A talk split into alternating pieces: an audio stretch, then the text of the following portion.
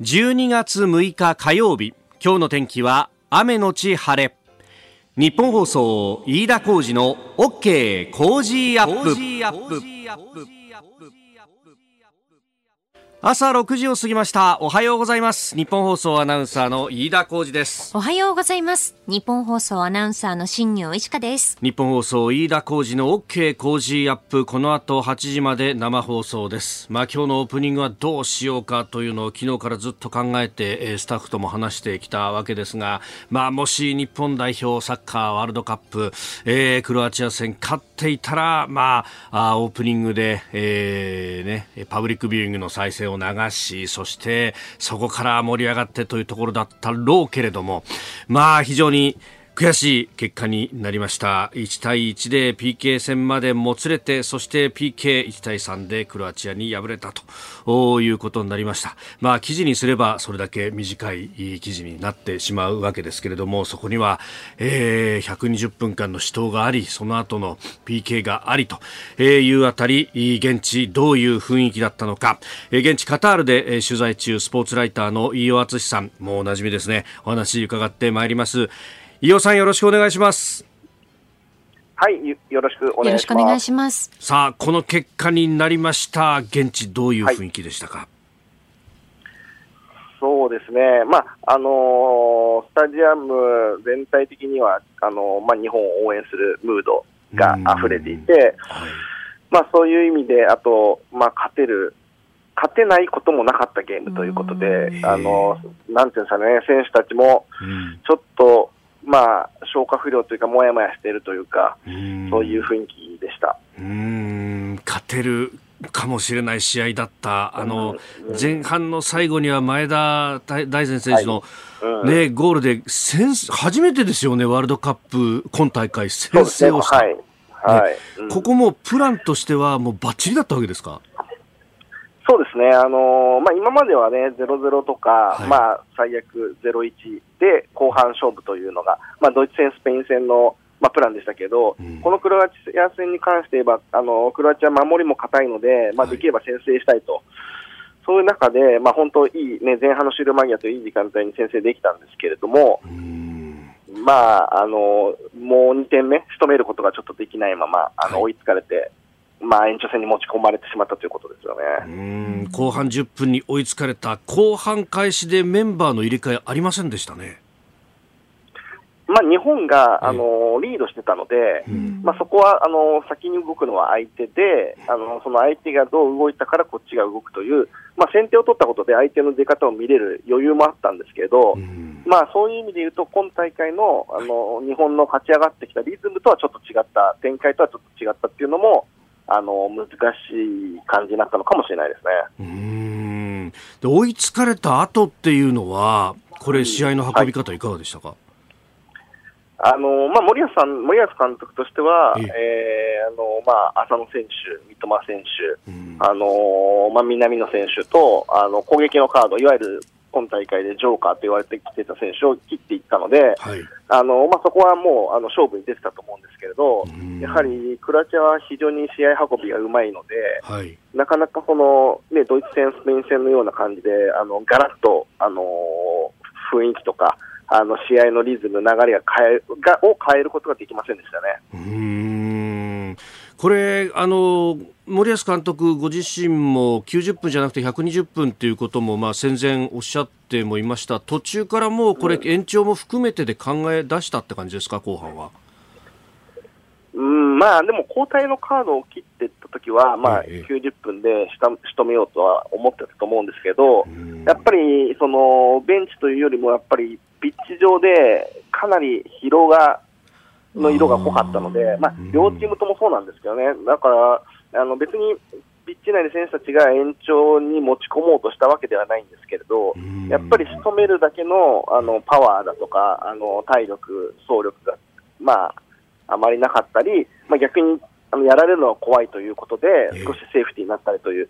そういう部分も見え隠れしましたね。で、延長になっていく、これも PK までいくと、あとはある意味運の部分というのも大きいんですか？それは間違いないと思いますね。外した選手はちょっと攻められない部分もあるんですけれど、はい、ただ最初のちょっと南野選手が外したところで、結構 PK って、これは科学的に証明されているわけじゃないんですけど、連鎖するって言われていて、この日もまさにそういう流れになってしまいましたね。やっぱり最初のキッカーっていうのが大事だったんですね。そうですね、そこをね、やっぱりでもそこを自らね、県に行った南野選手のね、勇気をね、称えるべきで、攻められるはできないんですけれど、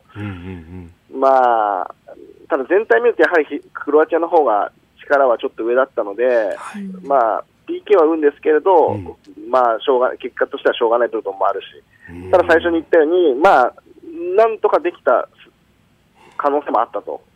いうところではちょっと残念ですよね。さあ、ここへ向けて森保ジャパン戦い続けてきて、さあこれが、この戦いぶりがこの日本のサッカーだったりとか、あるいは日本のスポーツシーンに対してこれどういう影響だったりとかレガシー残すと今の段階で思われますか？そうですね、日本代表とかワールドカップの戦いっていうのは本当にずっと続いていくので、監督も変われば多少サッカーは変わるんですけれど、今大会のチームが見せた実は4年前の、ロシアワールドカップで西野監督が率いたチームもそうだったんですけれど、しっかり本当もう若い選手も意見を出して、戦術、練習そこで埋めきれない部分をそういう濃いディスカッション、濃いコミュニケーションで埋めていく、特に代表チームというのは本当練習時間がないので、普段一緒に練習してるわけでもないですから、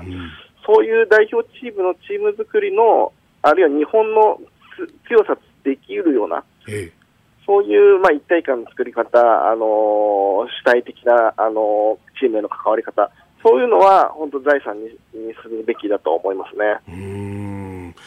今回本当ね、スタメンとの11人だけじゃなくって、もう出た選手は20人超えましたよね。やっぱりそこの一体感だったりとかっていうのは、これは一つの財産ですか？そうですね、メンバーもね、入れ替えたり、試合中に新しい選手をどんどん出していく、その総力戦というのはこの先も日本代表にとってはキーワードになっていくと思います。一つの日本のスタイルかもしれないということですかね。そうですね、もちろんサッカーやる戦術とかは、監督やメンバーによって変わりますけれど、こういう本当次の4年後も登録選手のほとんど全ては出て戦っていくっていうのは日本の形になっていくかもしれないですね。伊尾さん、本当に今大会も、いろいろ教えていただきましてありがとうございました。ちなみにですが、もう取材はこれからも先も続けられますか？今回のカタールのワールドカップに関して。そうですね、ちょっと決勝まではいないとは思うんですけれど、ベスト8とか、ベスト4とか、日本代表いなくなりますけど、しばらくは取材していこうと思います。帰国した際にもまたぜひお話を伺わせてください。はい、ぜひよろしくお願いします。よろしくお願いします。どうもありがとうございました。お疲れ様でした。お疲れ様でした。はい、ありがとうございました。スポーツライターの飯尾篤史さんにお話を伺いました。さあ、そしてスタジオにはパブリックビューイングで取材をした日本放送大泉健太アナウンサーにも来てもらいました。お疲れ様でした。はい、おはようございます。お疲れ様でした。悔しいですね。悔しいよね。本当に勝てたなという試合だっただけに余計に今疲労感がずっしりと肩にのしかかってきますけれども昨日の夜のね、日本時間12時のキックオフ、その前からパブリックビューイング会場で取材をした。そうなんです。夜10時半に会場入りして、前回のスペイン戦と同じ会場の東京タワーのふもとにある、500人ほどを収容できるという会場に行ってで試合前からですね、前回のスペイン戦以上に日本コール、あと拍手、これが湧き起こっていて、絶対にベスト8に行くんだぞという会場全体がそういう雰囲気になってました。で、ゲームが始まって、で、前田大然選手がいきなりホイッスルと同時に、もう相手の選手にいきなりダッシュしてプレッシャーをかけていって、これは前田大然選手が今日もしかしたら鍵になるかもしれないということで、サポーターの方がですね、前田行けということで、もうみんな拍手をして、で、先制ゴールにつながったということなんですよね。じゃあその先制ゴールのシーンをお聞きいただきましょう。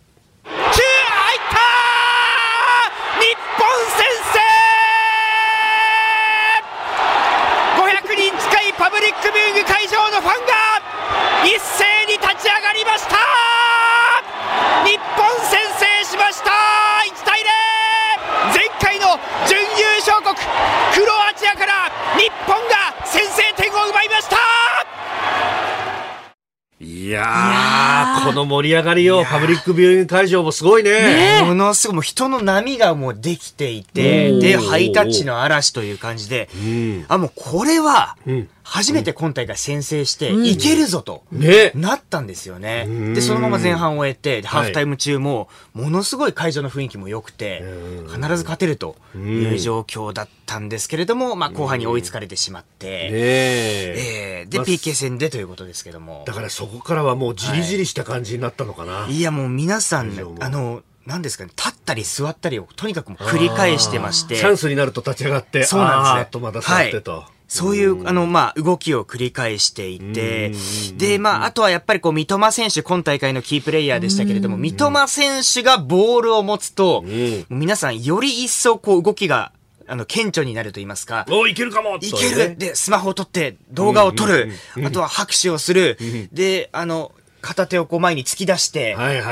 ちゃんと歌うポーズをするという、何か三笘がやってくれ、決めてくれっていう、そんな、雰囲気を感じましたね。そしてね、延長も決まらず PK に突入。最後はどうなったのかな、ちょっと聞いてもらいましょうか。決められた。日本敗れました。このカタールワールドカップでも、ベスト8の夢叶いませんでした。悲鳴が聞こえてきましたね。終わった後皆さん抜け殻のようになっていまして、で全く席を立てない、現実を受け入れられないということで泣いてる方もいたんですけれども、ただ日本サポーターのここがいいところだなと思ったのが、これ負けて、他の国、例えばヨーロッパのサポーターの方だと負けたのにブーイングをしたりとか、変な話、暴動が起きたりとか、そういうニュースもありますけども、一切なくて、むしろ拍手をしてよく頑張ったと。で森保監督インタビューで、選手たちは新時代を見せてくれたとコメントしたんですけれども、もうその時に今日一番のこの割れんばかりのねぎらいの拍手が湧き起こって、や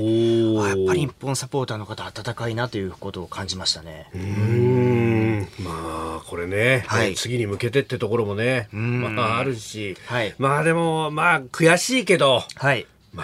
よく頑張ったというところなのかな。そうですね、サポーターの方も、すぐには切り替えられないと思いますけども、でも4年後のまたこのワールドカップ、次こそはベスト8に行ってほしいですということも言っていましたので、またこのあと4年間でもっと成長した日本代表の姿を見られるんじゃないかなと、取材していてサポーターの方も含めて、温かいなということを感じました。いやいやいや、昨日の夜から本当にお疲れ様でした。ありがとうございました。日本放送大泉健人アナウンサーに来てもらいました。お疲れ様でした。ありがとうございました。ありがとうございました。あなたの声を届けますリスナーズオピニオン、ぜひメールやツイッターで番組にご意見をお寄せください。今朝のコメンテーターはジャーナリスト長谷川幸宏さん、この後6時半過ぎからご登場。まずは、ロシアのウクライナ侵略についてアメリカと中国が秘密合意かというニュース、そしてニュース7時またぎは中国に関してコロナ対策規制緩和拡大へというニュースと、それから江沢民元国家主席、北京で追悼大会が行われております。そしておはようニュースネットワークのゾーンでは、日本代表サッカーについて、さらには岸田総理が、防衛費5年総額43兆円を支持したというニュースも入ってきております。さらに旧統一教会被害者救済法案について、そして中国のゼロコロナでも国内にも波及ということで、日本国内での抗議活動を取材されているルポライターの安田峰俊さんと電話をつないでお話を伺ってまいります。メールツイッターこちらです。メールアドレスはcozy@1242.com、 アルファベットすべて小文字で COZY でコージーです。cozy@1242.com、ファックスは 0570-021242、0570-021242、ツイッターはハッシュタグ工事1242、ハッシュタグ工事1242です。そして今年もあと少しということで、今週から OK 工事アップでは私のニュース年またぎというテーマであなたからのメールをお待ちしています。あなたが今年関心を持ったニュース、あなたの周りで話題になったニュース、そしてあなたの身の回りに起きたニュースなど2022年を振り返ってメールをぜひお寄せください。今週はブルボンからプチ24本詰め合わせボックスを毎日10人の方にプレゼントします。番組のホームページにプレゼントの応募フォームがあります。こちらに住所やお名前、電話番号を登録してご応募ください。いただいたオピニオン、この後ご紹介します。骨のオピニオンをお待ちしています。この時間からコメンテーターの方々ご登場。今朝はジャーナリスト長谷川幸宏さんです。おはようございます。おはようございます。よろしくお願いします。サッカー、いやもう今日は寝不足で、まあそうですねずっと見てしまいました。もう本当、はい、そうね、眠い目こすりながら今身支度されてる方も多いかもしれませんが、はい、本当に残念でしたね、まあ、もうほんのもうちょっと本当ね、十分勝機はあったとは思うけど、さあ、そんな中ですが今日もよろしくお願いします。はい、お願いします。まずはですね、取り上げるニュース、ロシアのウクライナ侵略で、アメリカと中国が秘密合意かという、夕刊富士にねニュースの核心にも書かれていましたけれども、これはね、はい、実はイギリスの雑誌スペクテーターという雑誌のところに、載ったんですけど、これ書いた人は元ニューズウィークのモスクワ支局長、イスタンブールの支局長をやっている、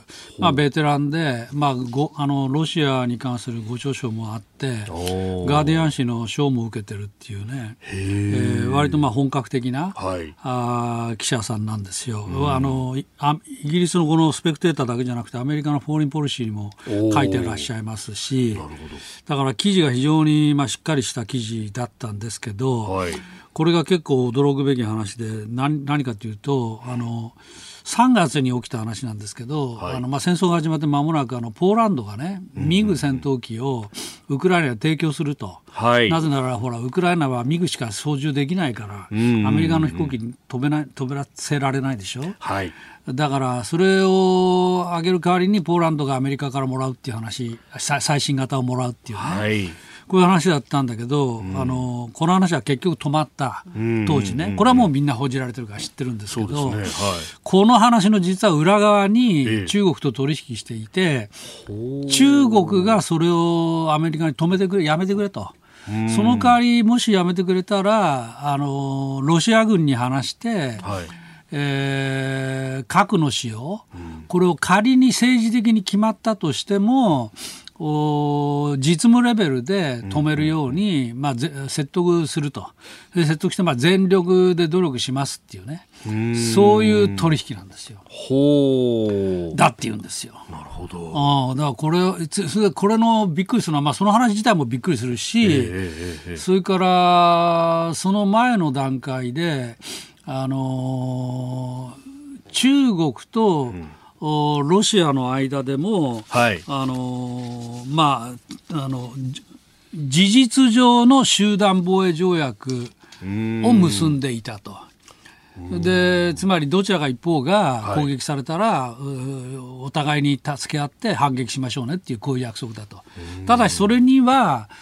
ロシアが最近併合した領土、具体的に言えばクリミア半島と東部ドンバス、これは含まれないと。というふうに中国が注文つけて、その2つは入れないというふうに言っていたと。だその中国とロシアの取引だけでもびっくりするんだけど、 それに加えて中国とアメリカの取引もあると。要するにだから二重三重にこの特ダネが連発してるわけなんですね。もう中国がなんか間で縫いみたいにこう立ち回っていたというような。それでさらに最も驚くのは、この話の中身で中国人民解放軍が介入したっていう、こういう話なんですよ。政府じゃなくて軍がっていうところなんですね。中国の話、後ほどまたお話しいただこうと思います。そうですね、この話また後で続きでやりましょう。ここで番組を海外でお聞きのあなたにアンケートのお願いです。あなたがどこでどうやってなぜ番組をお聞きになっているのか、どこの国でどんなデバイスで、そしてなぜ番組をお聞きいただいているのか、ぜひ教えてください。例えばアメリカ・ニューヨーク、ポッドキャストで日本のニュースを知るためといった感じで、お書きいただきまして、飯田浩司の OK 工事アップの番組ホームページの中のメール投稿フォームからお送りいただけますと嬉しいです。件名には海外アンケートと書いてください。番組への感想やどんなニュースに関心があるのか、番組で取り上げてほしいニュースなどもぜひ一緒にお答えください。いただいたメッセージは番組の中でご紹介させていただく場合もございます。なお今回のアンケートは海外でお聞きの方に限らせていただきます。今後とも OK 工事アップをよろしくお願いします。あなたと一緒にニュースを考える飯田浩司の OK 工事アップ、この時間からコメンテーターの方々と7時をまたいでニュースを掘り下げてまいります。今朝はジャーナリスト長谷川幸宏さんです。引き続きよろしくお願いします。はい、よろしくお願いします。さあ、まず株と為替の動きをお伝えしておきます。現地5日のニューヨーク株式市場ダウ平均株価は先週末と比べ482ドル78セント安い 33,947 ドル10セントで取引を終えました。ハイテク銘柄中心ナスダック総合指数は 221.56 ポイント下がって 11,239.94 でした。一方、円相場1ドル136円80銭付近で取引されております。アメリカは経済指標が市場の予想を上回っていい数字が出てきたということで、逆にいい数字が出てきた、景気の過熱が続いている、であれば利上げをしなければならないという連想から株が下がると、不思議なんですけどこういうこと起こるんですね。そうだね本当にねえ、で円相場は逆に安に少し触れるという形になっているようであります。さあ、そしてこの時間、中国についてのニュースをやるんですが、先ほどね、気になるプラスのところで、人民解放軍がプレイヤーだったという話がありました。その話ちょっと続きしますとね、要するにアメリカと取引するのに、ミグ戦闘機のウクライナ売却というか提供を止めてくれたら、俺たちがロシア軍を説得するぞと言って、中国人民解放軍がロシア軍を説得すると。でもし政治的な決定があってもだと、ということはつまりプーチンが命令しても、お前たちは従うなよと、そういうことを言うということなんですよ。そんなにロシア軍と中国の人民解放軍というのは、ある意味ずぶずぶなんですか。それはこの記事も触れてるんですけど、双方が軍事演習をずっとやってると。だからもちろんあると。それからあと軍備の調達、双方がいろんなものを買い、兵器とかそういうことですか。兵器を調達、そこでも接触があると。だから軍のレベルでは軍対軍の関係っていうのはずっとあるんだと。だからそれを通じてその実務レベルで、英語で言うとオペレーショナルレベルって書いてあるけど、オペレーショナルレベルで、それを説得すると。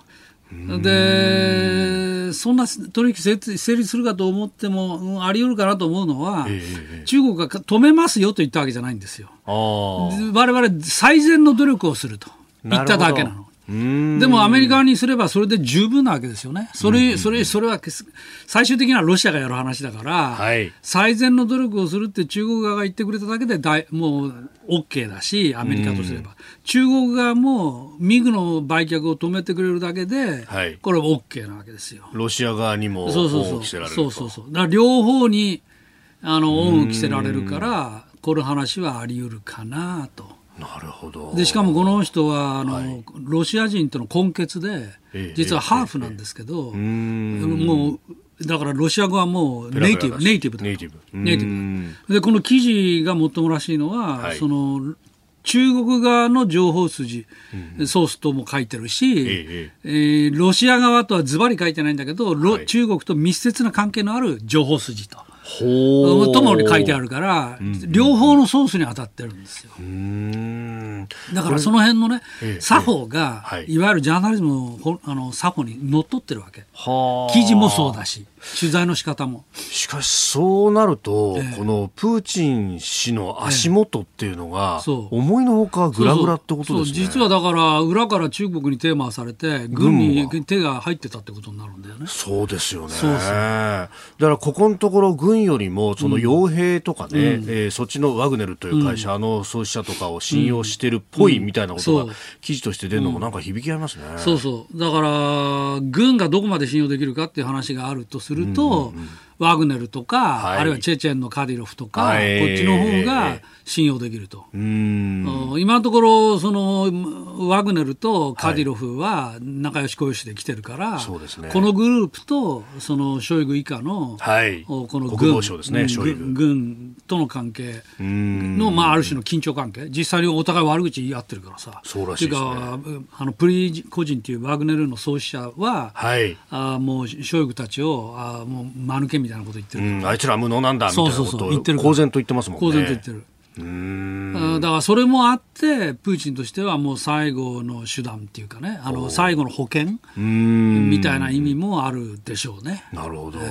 でもこれ核の話になってくるとさすがに傭兵では扱えない、扱えない、これは軍のものだから。だから NATO もそれすごく心配して、それは上から見てその核を扱っている部隊に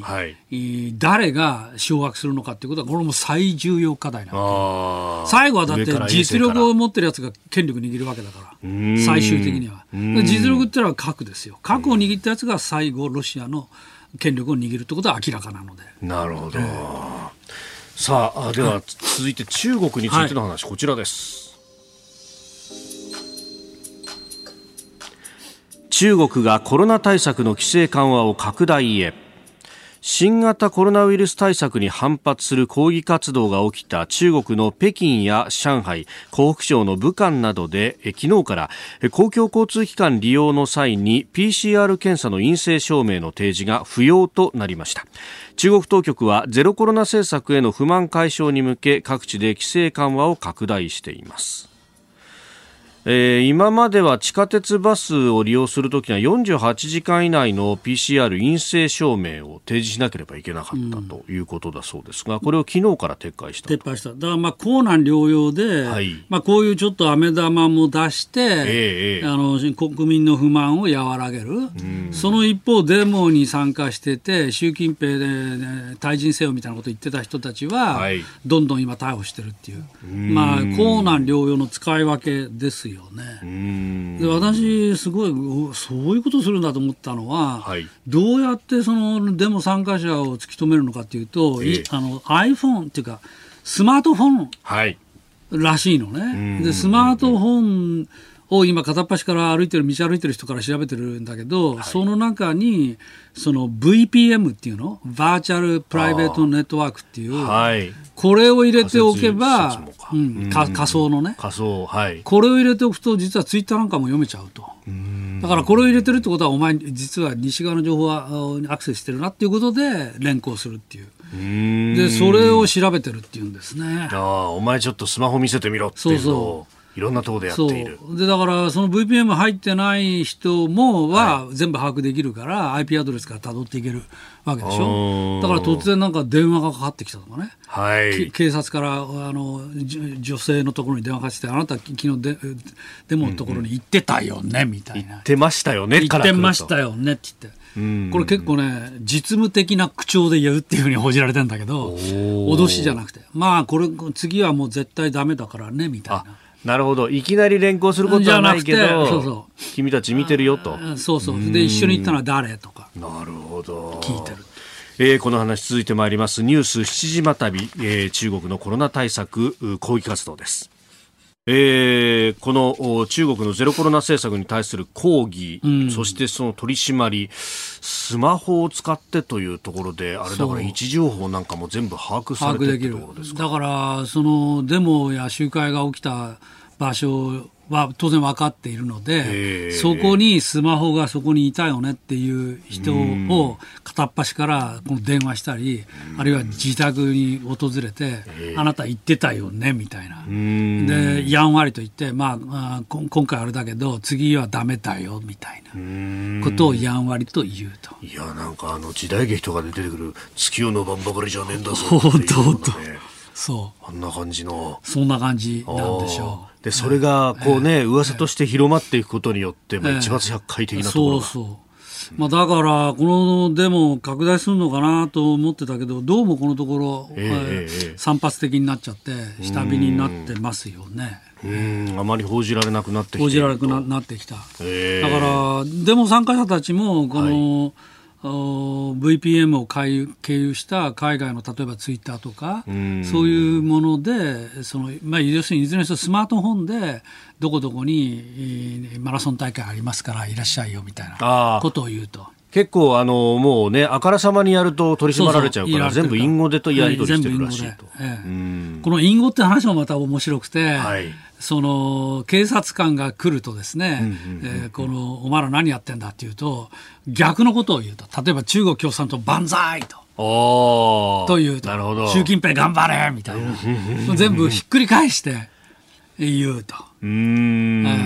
それを取り締まるわけにいかないですからね。そうそう、それを取り締まるわけにいかないから、なるほど、だから共産党万歳みたいなことを言うと、なかなかすごい。だから全部それはひっくり返って出てくるんだと、そのいろんなそのスローガンがいっぱい紹介されてますけど、外国の新聞にはだからそれ見てるとなかなか知恵が働くよねと。もともとは、PCR 検査なんかいらない、銃が欲しいとかそういう、直接的なスローガンだったのが、どんどんデフォルメされてるんですね。だから、習近平退陣、中国共産党はやめろみたいなのを全部、警察が来ると逆のことを言うと。で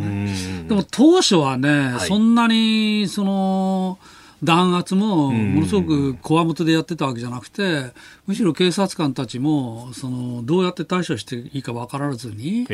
なんかすごく傍観してる感じで、傍観に近いような感じで、そのデモ隊の中に警察官のところに近寄っていって、取り締まらないでありがとう、取り締まらないでくれてありがとうみたいな、そういうやり取りまであったみたいな。今はもう全然違うと思いますけどね、当初はそうだったと。さあそして、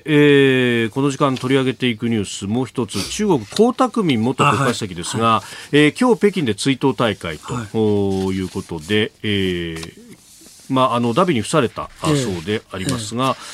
その別れの場にも習近平国家主席らが立ち会ったということだそうです。これ、亡くなったっていうのが11月30日に死去したっていうふうに報じられたと思いますけど、この日の昼ぐらいに、中国のメディア各社が速報し、日本のメディアも夕方に速報したという感じですね。なんだけど実際にはもっとだいぶ前に、亡くなっていたんじゃないかみたいな話は流れてますよね。ツイッターその他で1ヶ月ぐらい前に実は亡くなってんじゃないのと。本当かだからその辺はもう全くわからないんですが、ただ11月30日となるとね、さっき言ったそのデモのきっかけになった、ウルムチでの火災、これ10人、うち子供3人が亡くなったこの火災事故で、これがきっかけだったんですけど、これは11月24日の夜ですからね。でその翌日に、デモが起きたわけなので、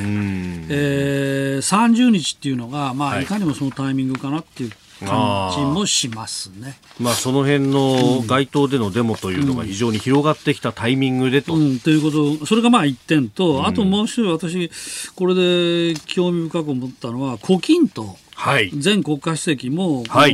院を訪れたと。これ映像も出てるからどうやら本当らしいんですけど、胡錦涛氏といえば例の共産党大会の時に強制的に退去されたあのことがありましたから、その胡錦涛氏も出たっていうのは、実はもう胡錦涛はもう完全に抑え込んだという証明なんだと。なるほど。習近平からすればそうでしょうね、当然。従える形でね、もう完全に俺らがコントロールしてるからこうやって葬儀のところにも来たんだぜっていうことを世界に見せつけたっていう、そういうことなのかなと。なるほど。日本国内でもね、この抗議活動が行われておりますが、これについては後ほどスクープアップのゾーンで、この日本国内の抗議を取材されている安田峰俊さんとも電話をつないでお話しいただこうと思っております。今朝のコメンテーターはジャーナリスト長谷川幸宏さん。この時間取り上げるニュースはこちらです。サッカーワールドカップカタール大会、日本 PK 戦の末クロアチアに敗退、ベスト8ならず。サッカーワールドカップカタール大会、日本は決勝トーナメント1回戦で前回大会準優勝のクロアチアと対戦し、1対1のまま PK 戦となり 1対3で敗れました。日本は前田大然選手のゴールで前半を終えて1対0とリードしましたが、後半に追いつかれ延長でも決着がつきませんでした。日本が決勝トーナメント1回戦で敗れるのは4度目です。まあ、悲願のベスト8ならずという、ね、残念でしたね。もう本当あと1分2歩あと今3回ぐらいチャンスあったかなと。いや本当ね惜しかったというね、最後 PK までもつれてというところでありましたが、はい、ここでですね日本対クロアチアこの一戦を振り返って現地で取材中スポーツライターの飯尾篤さんにお話を伺いました。後半開始でメンバーの入れ替えありませんでしたね。まあ、日本がリードしてたので先手を取ったことで相手の出方を見れる余裕もあったんですけど、そういう意味で言うと今大会の日本の勝ち上がってきたリズムとはちょっと違ったっていうのも難しい感じになったのかもしれないですね。ここへ向けて森保ジャパン戦い続けてきて、さあこの戦いぶりがこの日本のサッカーであったりとかあるいは日本のスポーツシーンに対してこれどういうレガシー残すと今の段階で思われますか。メンバーも、ね、入れ替えたり試合中に新しい選手をどんどん出していくその総力戦というのはこの先も日本代表にとってはキーワードになっていくと思います。まあ、先発の11人のみならずもう20人以上の選手がこのワールドカップのピッチの上に立ったという、ほとんどメンバー、ね、使い切ったような形 で、まあ、確かに本当に総力戦でしたよね。まあ、伊尾さんはそのナンバーなどの、ねウェブ上で記事も書いてましたけれども、結構サブの選手であったりとかもう控えとか先発とかそういう変わりはなくて、ある意味役割分担なんだと。で森保監督も野球に例えて、先発がいて中継ぎがいてストッパーがいてクローザーがいてっていう、ことを言ってましたね。そういうことなんだという話を引いてましたけれども、まあ、ある意味それは確かにねスタメンと控えみたいなのとはまた別の概念、そうですね。ただそこは気持ちを合わせていかなければいけないというあたり、やっぱりそのあたり、ディスカッションを相当やっていたというような、ね話もありました。まあね次へ向けて、まあ、反省すべき点は反省すべきというところもあるんでしょうけれどもね、でもまあここまで、だってスペインドイツを破ったでしょ。そういうことですね。こんな展開は、ね、ほとんど皆さん予想されなかったんじゃないですか。ドイツが敗れて決勝に行けなかったなんてね、予選リーグ敗退であったと、というようなことはちょっと想像できなかった。まあ、だからそういう意味では十分よくやったし、楽しませていただけたと思います。まずはサッカーワールドカップカタール大会についてでありました。では続いてこちらのニュースです。岸田総理大臣が防衛費5年総額43兆円を支持。岸田総理大臣は昨日2023年度来年度から5年間の防衛費の総額を43兆円とするよう浜田防衛大臣と鈴木財務大臣に指示しました。現行の中期防衛力整備計画の5年総額は27兆4700億円。ここから5割以上の増加となります。岸田総理昨日公明党の山口代表と総理官邸で会いまして、この防衛費の大幅増額財源規模をめぐって、自公両党でハイレベル協議を行うことでも一致したということであります。確かに現行と比べれば5割以上の増加で、だいぶ頑張ったということなのかもしれないけど、ただこの数字を、ちょっと考えてみるとね、今現行は当初予算と補正合わせて6兆円強なんですよね。でそれをベースに考えて毎年1兆円ずつ増やしていくといくらになるかというと、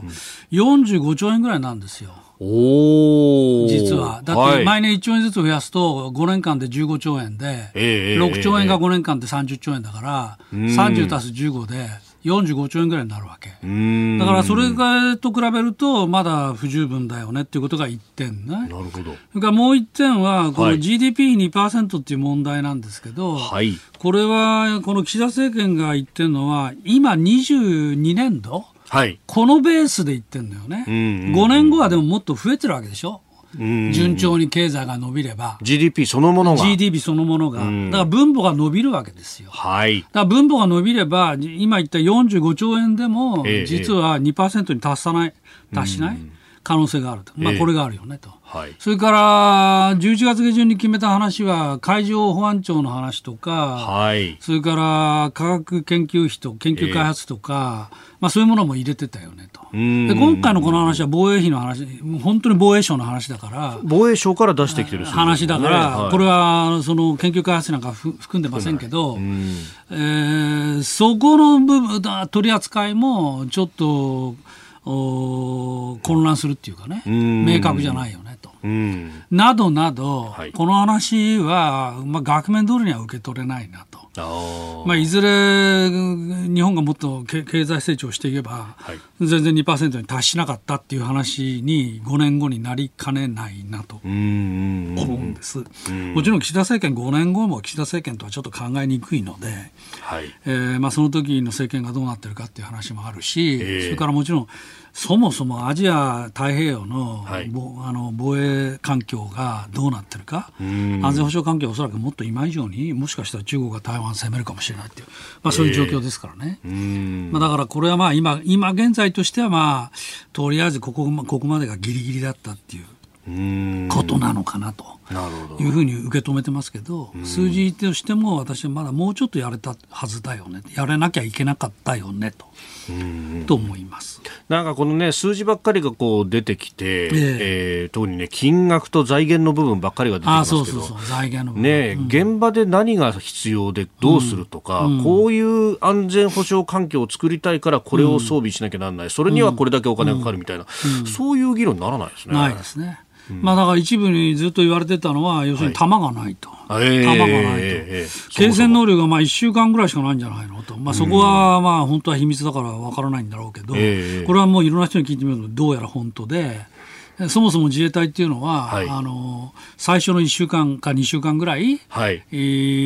守りきれれば、戦いきれれば、あとはアメリカ軍が来るからなんとかなるっていうね、まあ、こういう想定で設計されていると。それ自体がちょっとおかしいんだよね、やっぱり本来は。だってアメリカは本当に2週間後に来るとは限りませんよね。だからそれから考えれば、はい、あのその防衛費の中身の議論、弾の議論、装備の議論、まだまだ詰めなきゃいけない点はいっぱいあると思います。その部分でね、相当こうお金もかかってくるでしょうし、そうもうあっという間に 2% 以上いくんじゃないかというような、ね、ことを指摘する方もいらっしゃいます。それともうちょっと言うと、私、沖縄の F-22 の巡回配備の問題ね、はい、あれも非常に心配してるわけ。つまりこの話何かというと、 F-15 っていう戦闘機が今嘉手納基地にあるんだけど、はい、48機、はい、これを F-22 っていうステルスの、はい、戦闘機に変えると、変えるのは結構です、はい、でも今常駐だけど、これを半年交代のローテーションに変えると、まあ、こういう今暫定計画になってるんですよ、はい、でこれに対してアメリカの議会でもね、なんと共和党の議員が連名で国防長官にメールだ、あの手紙出して、これは抑止力の低下だと、まあ、はっきり指摘してるにもかかわらず、はい、日本ではそういう議論が全然起きない。これがすごく私心配ですね。これ航空自衛隊の司令官の経験した OB にも聞いたんですけど、はい、どうして政府がきちっと言わないんだと、そうこれそうあのアメリカをミスリードすることになるぞということをおっしゃってましたね。肝心のだからアメリカでね、はい、こんなんで大丈夫かという議論が起きてるのに、守ってもらう側の日本がそれを言わないってどういうことと。当事国の日本は何も言ってないんだから大丈夫だろうってという話になりかねないのよ。だからこれはもっと騒がなきゃいけないんだ、本当は日本の側がね、でもそれを言わない。それはね、結局私はね、引け目を感じてる、負い目を感じてるからと思うんだよね。負い目つまりだって日本はアメリカ様に守っていただいているのに、アメリカ様が決めてる話をね、文句言う筋じゃないっていう、この感じ、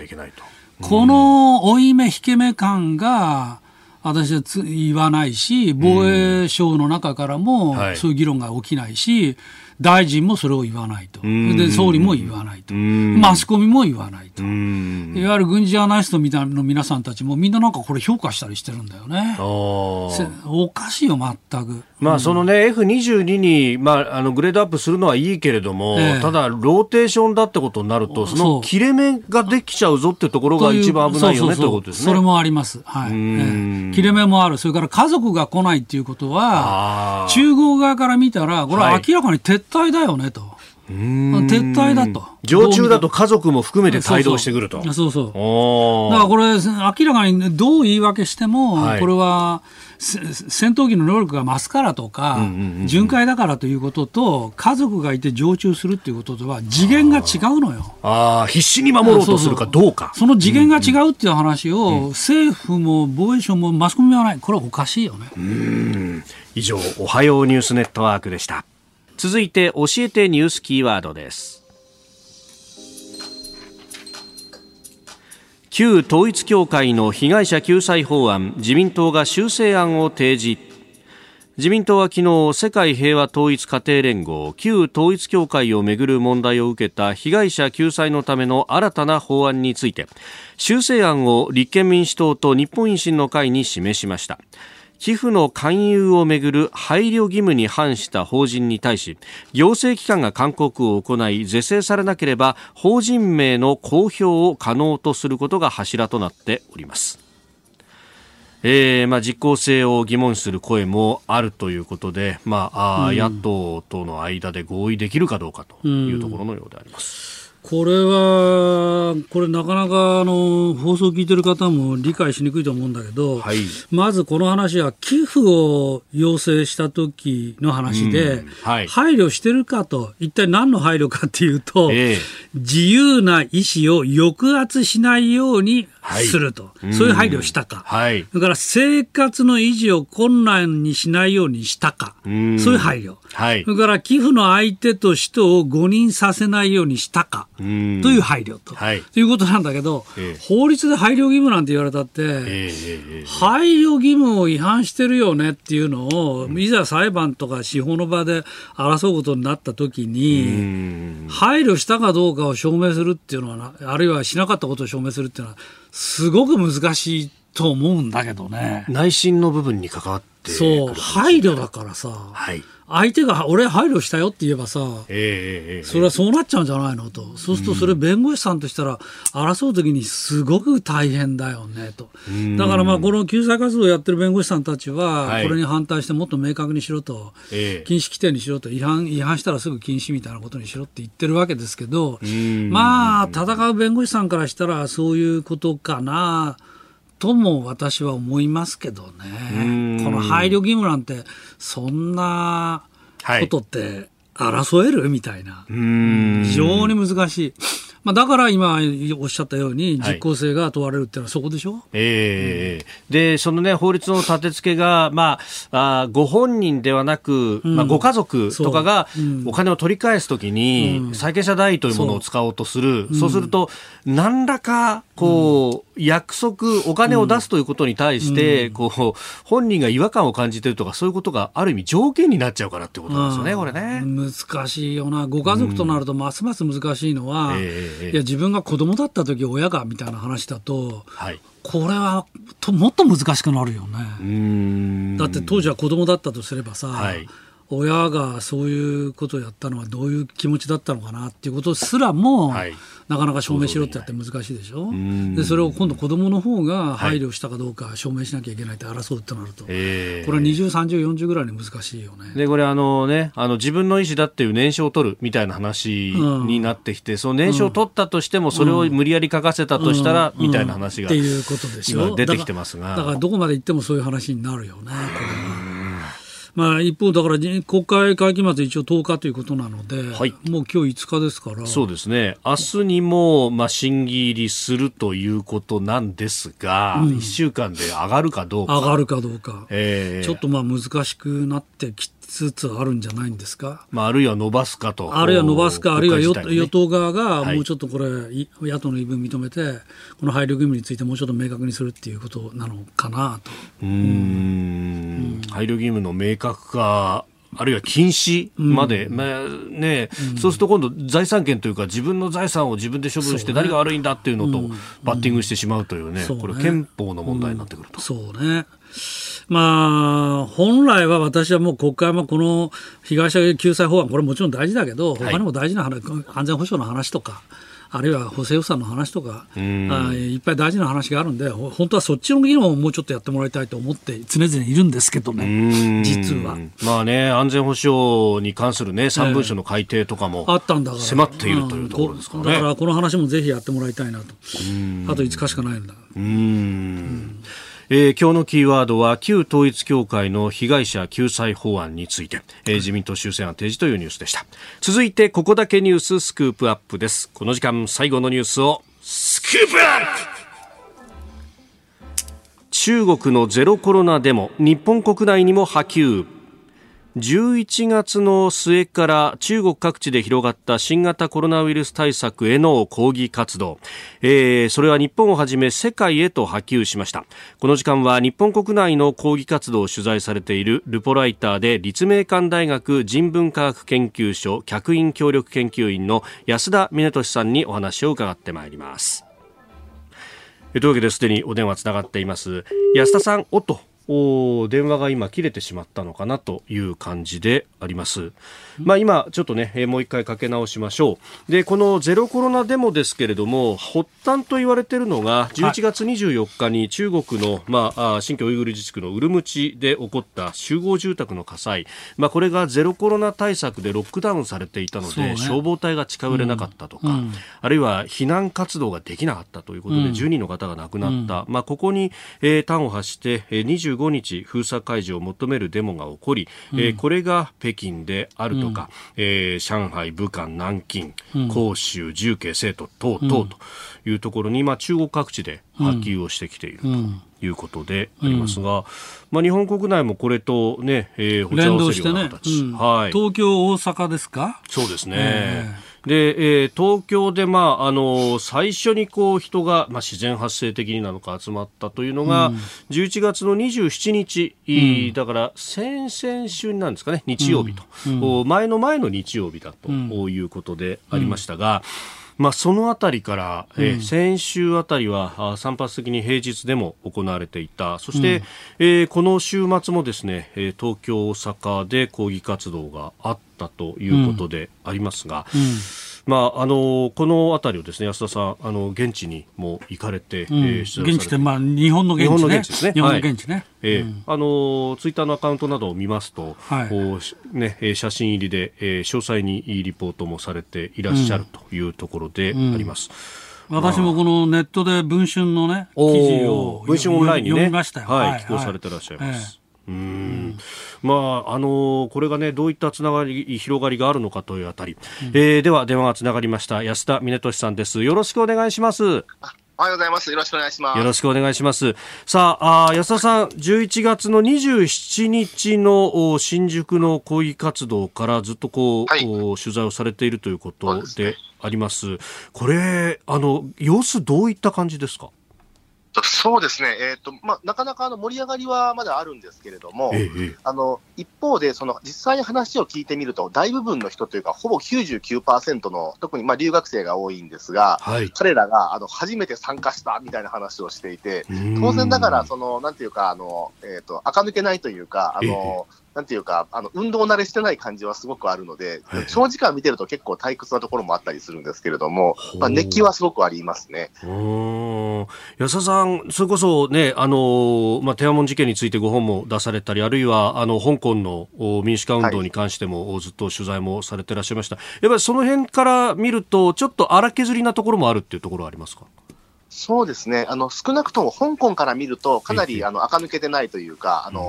なんていうか、本当にひよこが立ち上がりたてみたいな雰囲気はすごく感じるところはありますね。手探りというか、そういう感じがある。そうですね。基本的な主張としては、これ、ゼロコロナやめろっていうようなところなんですか？そうですね、ゼロコロナやめろと、あと、もうやっぱり特に最初の運動からしばらく経ってると、やっぱり習近平やめろとか、独裁反対とかがかなり声が大きくなってる印象はあります。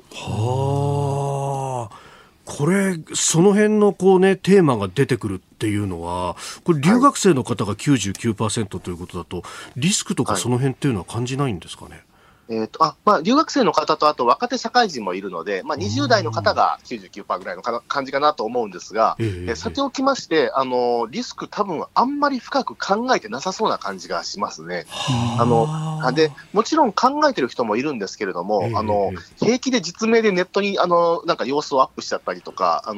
そもそもおそらく中国が監視社会で危ないみたいなことって私たち外国人の方がむしろ知っていて、国内の人たち、特に若い人って実感を逆に持てていないのかなっていう気すらしますね。はあ、そういうことでのトラブルに当たったことが本国でないわけですか。はい、そうですね。でかつ今運動参加してる人、特に日本で参加してる人10人ちょっとぐらいにかなり詳しく家の背景まで話聞いたんですけど、基本的にめちゃくちゃいいとこの子なんですよ。はあ、なるほど。日本に留学来るとかそうなると、はい、いやいや、留学に来た上でそれこそもう東大京大ぐらいの学校に行ってて、でご両親もお医者さんとか大学教授とかそういう留学に来てるから上じゃなくてもっともっと上という上積みみたいな感じですね。そんなザ・エリートみたいな人が参加してるってことなんですか。はい、そうですね。ただ、今の体制、中国の体制に疑問を持つって、やっぱり習近平さんのこの愛国洗脳教育みたいなのって、この10年間、めちゃくちゃ強いので、でその学校で言ってることがおかしいなとか思う人って、やっぱり必然的には頭のいい人の方が増えるっていうのはあるのかなという気はしますね。さあ、スタジオにはジャーナリスト長谷川幸宏さんもいらっしゃいます。はじめまして、長谷川です。そうです。現場のデモを取材されてて、この人は中国共産党の手先だなと思われるような姿は見かけられました？遠巻きにいる、領事館とか大使館関係者っぽい人はたまに見かけます。ただ運動の中心にはほとんどいないんですが、とはいえ始まってまだ1週間ぐらいですけど、彼らのチャットグループとか見てるとちょっと内毛場が始まっていて、あいつはスパイだとか言い始めてるので、でもちろん多分違うと思うんですけれども、そういう疑心暗鬼は持ってると思いますね。いや、さっきの身元バレないっていう心配とこの話直に連動するんだけど、はい、私のいろんな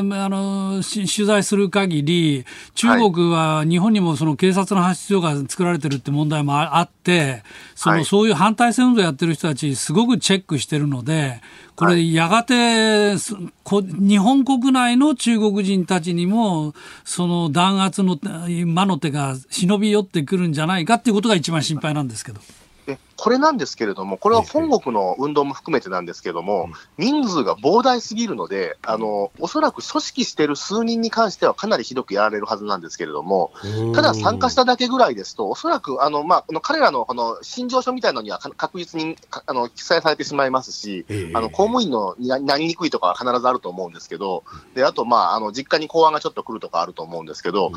おそらく人数が多すぎるので、多分それ以上はないんじゃないかと見られますかね。で今のところ大使館から直接電話かかってきたのは11月30日の集会で一番目立ってて、顔マスクまで外して喋ってた、ちょっと大丈夫かよみたいな子がいて、でそこにはやっぱり大使館から電話かかってきて、さらにおそらく仲間になれみたいなのまで来てるみたいで、その音声も全部ネットに上がってましたけど、ただそれ以外の参加者に関してはそもそも誰かわからないというのもありますし、あとやっぱ日本でのインテリジェンスにしても、多分日本全体で運動に賛同している中国人って1000人とか1500人とかいるはずなんですよ。で、彼らを追い切ることは、おそらく中国ですらそのマンパワーでは無理ですね。なるほど。で、これ中国国内はコロナ規制緩和みたいなことが出ていますけども、これ日本での運動っていうのはどうですか？まだまだ広がりそうですか？ここは難しいところで、まず中国本国での運動は最初の3日間でもう収束しちゃってるんですね。それは取り締まりがきついからっていうのもあるんですけれども、でやっぱり本国に呼応して行っているものなので、今はものすごく盛り上がってますけど、あとやってる子たちも頭いい人たちなので、現実の生活が多分いろいろ就活とかしなきゃいけない人たちなんですよ。で彼らのチャットとか見てると、本当日本で弁護士取るにはどうしようかみたいな話とか平気でしてるので、そうしてくるとそう長くは続かないだろうというのは言えると思いますね。なるほど。ごく一部が残って日本の従来型のこの反中国運動とか保守運動に合流していくんだと思うんですけど、大部分はおそらく普通に勉強してなんか日本の上手な優秀な社会人になっていくのかなみたいな感じはするかなと思いますね。なるほど。いや安田さん本当朝からありがとうございます。またぜひいろいろ教えていただければと思いますので引き続きよろしくお願いします。どうもありがとうございました。はい、ありがとうございました。ルポライターで立命館大学人文科学研究所客員協力研究員安田峰俊さんにお話を伺いました。あなたと一緒に作る朝のニュース番組、飯田浩司の OK コージーアップ。日本放送の放送エリア外でお聞きのあなた、そして海外でお聞きのあなた、今朝もポッドキャスト YouTube でご愛聴いただきましてありがとうございました。飯田浩司の OK コージーアップ、東京有楽町日本放送で月曜日から金曜日朝6時から8時まで生放送でお送りしています。番組ホームページでは登場いただくコメンテーターのラインナップや放送内容の原稿化された記事など情報盛りだくさんです。また公式ツイッターでは平日は毎日最新情報を配信中、ぜひチェックしてみてください。そしてもう一つ、飯田浩司アナウンサーが夕刊フジで毎週火曜日に連載中、飯田浩司のそこまで言うか、こちらもぜひご覧になってください。忙しい朝、そして移動中、ニュースを少し深く知りたいとき、ぜひ AM、FM、ラジコはもちろん日本放送のポッドキャスト、YouTube でお楽しみください。